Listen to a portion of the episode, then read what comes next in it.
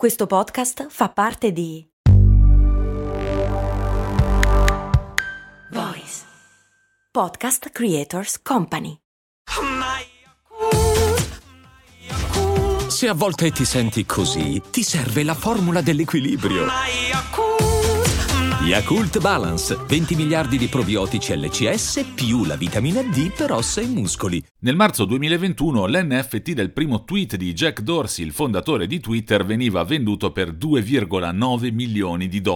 Oggi è tornato all'asta, ma le cose non stanno andando come previsto. In questo momento l'offerta più alta è di poco superiore a $80.000, circa un quarantesimo di quanto il suo primo acquirente aveva pagato questo oggetto digitale collezionabile certificato tramite NFT. E non è certo l'unico caso. Secondo quanto riporta il portale specializzato CryptoSlam, da inizio anno a oggi il volume degli scambi di questi non fungible token è crollato del 92%, con un prezzo medio sceso anche dell'84% e un calo del numero degli acquirenti del 47%. Numeri impietosi che riguardano anche settori diversi di cui gli NFT sono però parte integrante. È il caso per esempio dei metaversi, tra virgolette, basati su blockchain come Decentraland o The Sandbox, che sfruttano questi NFT per la compravendita dei terreni virtuali al centro del loro funzionamento. Se un anno fa Decentraland vantava 200.000 utenti quotidiani, oggi questa cifra è scesa a circa 60.000, e lo stesso discorso vale anche per il suo principale competitor, The Sandbox, che da aprile a oggi ha perso circa un terzo dei suoi utenti. Anche il settore dell'arte digitale certificata tramite NFT è sceso, secondo i dati di Statista, dagli $800 milioni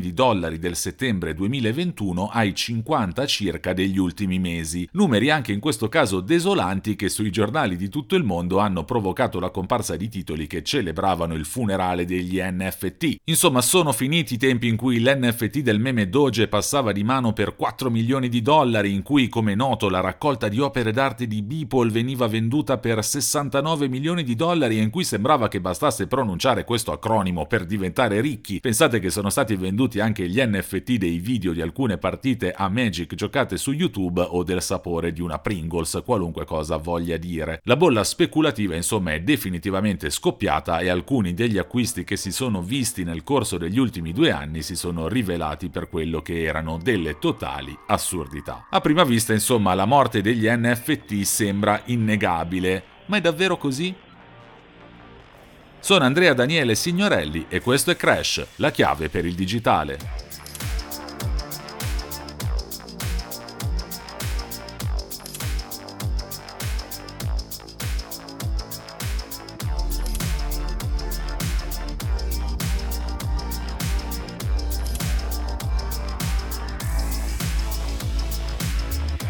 Il mondo intero si è accorto degli NFT nel marzo dell'anno scorso, in seguito alla già citata clamorosa vendita per $69 milioni di una raccolta di opere digitali dell'artista Beeple. Nello stesso periodo di tempo raggiungevano il successo i CryptoPunks o il Bored Ape Yacht Club, raccolte numerate di immagini digitali vendute singolarmente anche per centinaia di migliaia di dollari. Da allora gli NFT sono stati uno degli argomenti più dibattuti in assoluto, considerati da alcuni una fondamentale innovazione che permette di creare scarsità o unicità, e quindi valore e collezionismo anche in un mondo infinitamente riproducibile come quello digitale, e da altri poco più di una truffa o di una catena di Sant'Antonio, il cui unico scopo è rivendere quanto acquistato a prezzo più elevato, sperando di non restare con il cerino in mano. Che cosa significa in effetti possedere un tweet che tutti possono vedere online? Che senso ha spendere migliaia di dollari per il certificato di proprietà di un'immagine JPEG che chiunque può scaricare perfettamente identica all'originale salvandola con il tasto destro del computer? È una trovata speculativa priva di senso, o è l'equivalente per la nostra epoca digitale di possedere una pagina del diario di qualche celebre personaggio del passato, o di entrare in possesso di una figurina autografata da Michael Jordan? Per provare a capirlo facciamo prima un passo indietro. Gli NFT sono un certificato salvato su blockchain, il registro digitale alla base dei Bitcoin e di molte altre innovazioni. A differenza di quanto spesso si pensa, gli gli NFT non rappresentano però un'opera d'arte o un oggetto collezionabile digitale, sono invece l'attestato di proprietà e di autenticità di quei beni. NFT sta come detto per non fungible token,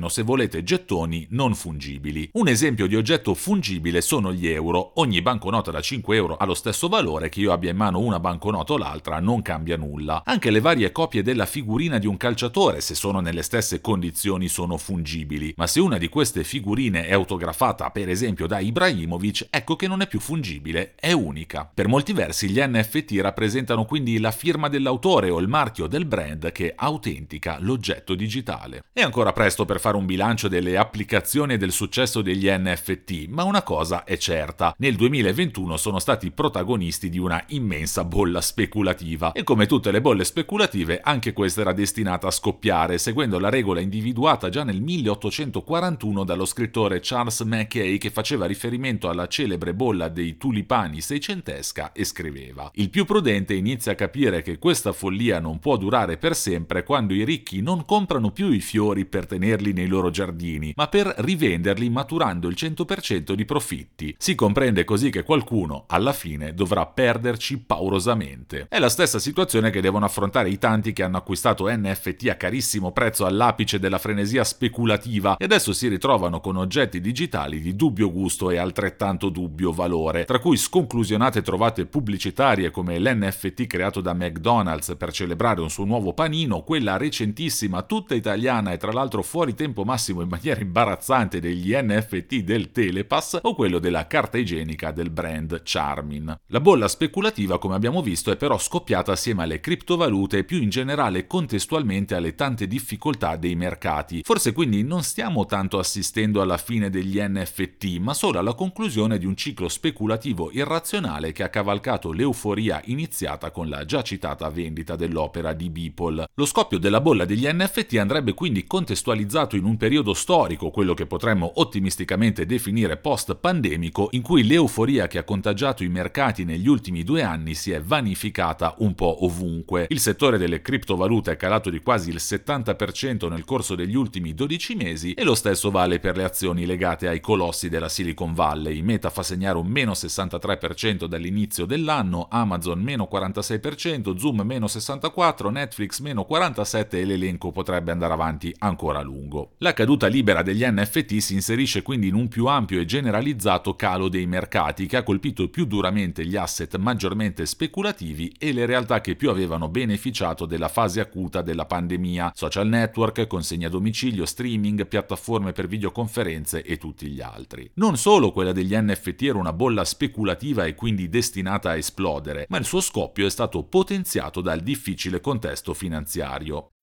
When you need mealtime inspiration, it's worth shopping Kroger, where you'll find over 30,000 mouthwatering choices that excite your inner foodie. And no matter what tasty choice you make, you'll enjoy our everyday low prices, plus extra ways to save, like digital coupons worth over $600 each week. You can also save up to $1 off per gallon at the pump with fuel points. More savings and more inspiring flavors make shopping Kroger worth it every time. Kroger, fresh for everyone. Fuel restrictions apply.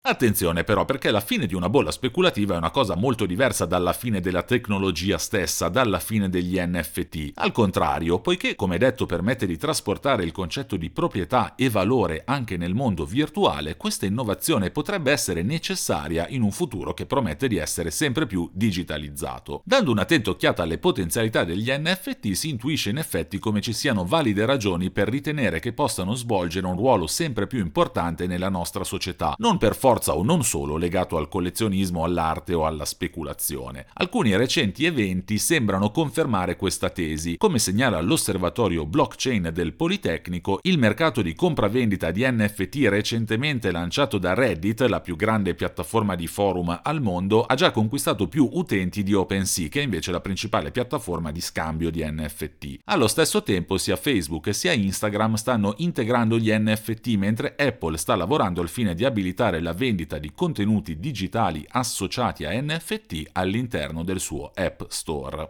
Quindi, nonostante lo scoppio della bolla e nonostante i tanti funerali celebrati per gli NFT, questa tecnologia sta venendo integrata dai più grandi colossi digitali del mondo. Non c'è tanto da stupirsi in verità, perché a differenza di molte criptovalute, gli NFT svolgono una funzione chiara, soprattutto in un mondo in cui i beni digitali sono parte di un mercato sempre più importante. Basti pensare agli accessori per personalizzare i protagonisti dei videogiochi, che sono al centro di un mercato che muove decine di miliardi di dollari ogni anno.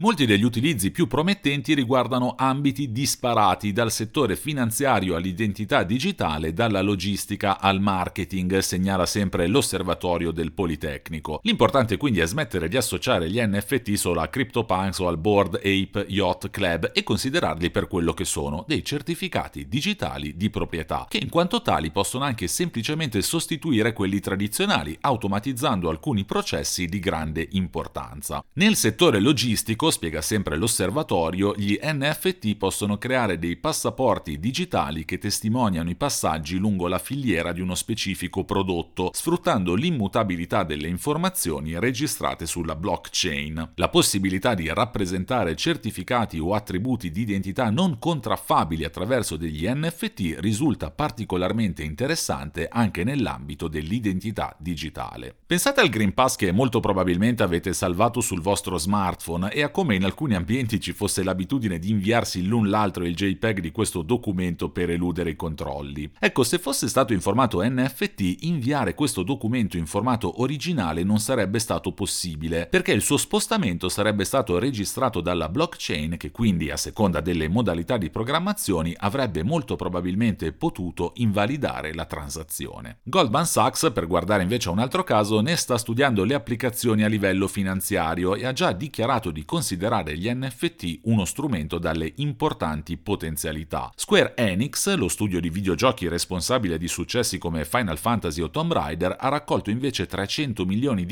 per finanziare nuovi progetti nel mondo del gaming basato su NFT. E poi c'è il settore della moda, che invece già da tempo puntato tantissimo sui non fungible token. Realtà come Nike, Burberry, Gucci e tante altre hanno creato edizioni limitate di capi d'abbigliamento da utilizzare nei vari monti digitali che stanno sorgendo, quelli che poi vanno a finire sotto l'etichetta di metaverso, e che permettono di personalizzare i nostri avatar con accessori unici di cui possiamo in qualunque momento dimostrare la proprietà e con i quali possiamo distinguerci dalla massa e poi magari anche rivenderli al miglior offerente. Allo stesso modo, e tornando al mondo dell'arte, gli NFT possono essere usati anche per registrare le compravendite di opere fisiche, registrando così automaticamente sulla blockchain ogni transazione che riguarda una determinata opera. E perché è importante? Beh, per esempio perché questo potrebbe permettere all'autore dell'opera di ricevere automaticamente una percentuale per ogni transazione, risolvendo uno dei più grandi problemi degli artisti emergenti, che in molti casi assistono inermi mentre le loro opere vengono scambiate a prezzi crescenti senza che loro vedano più nemmeno una lira. Insomma, scordatevi delle bolle speculative, scordatevi delle quotazioni folle dei CryptoPunks. Da un certo punto di vista bisogna scordarsi proprio degli NFT. Quando questa tecnologia sarà matura ce ne accorgeremo, soprattutto per una ragione, perché non ne parleremo più, proprio come non passiamo il nostro tempo a parlare dei certificati di carta firmati dai notai.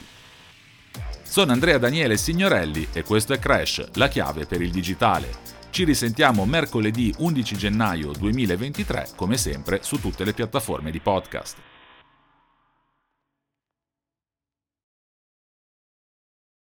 E adesso un bel caffè finito.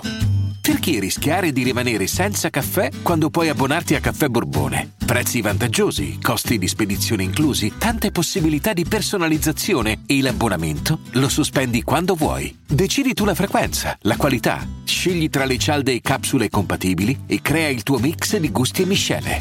Mai più senza caffè con l'abbonamento Caffè Borbone. Tutte le info su caffèborbone.com.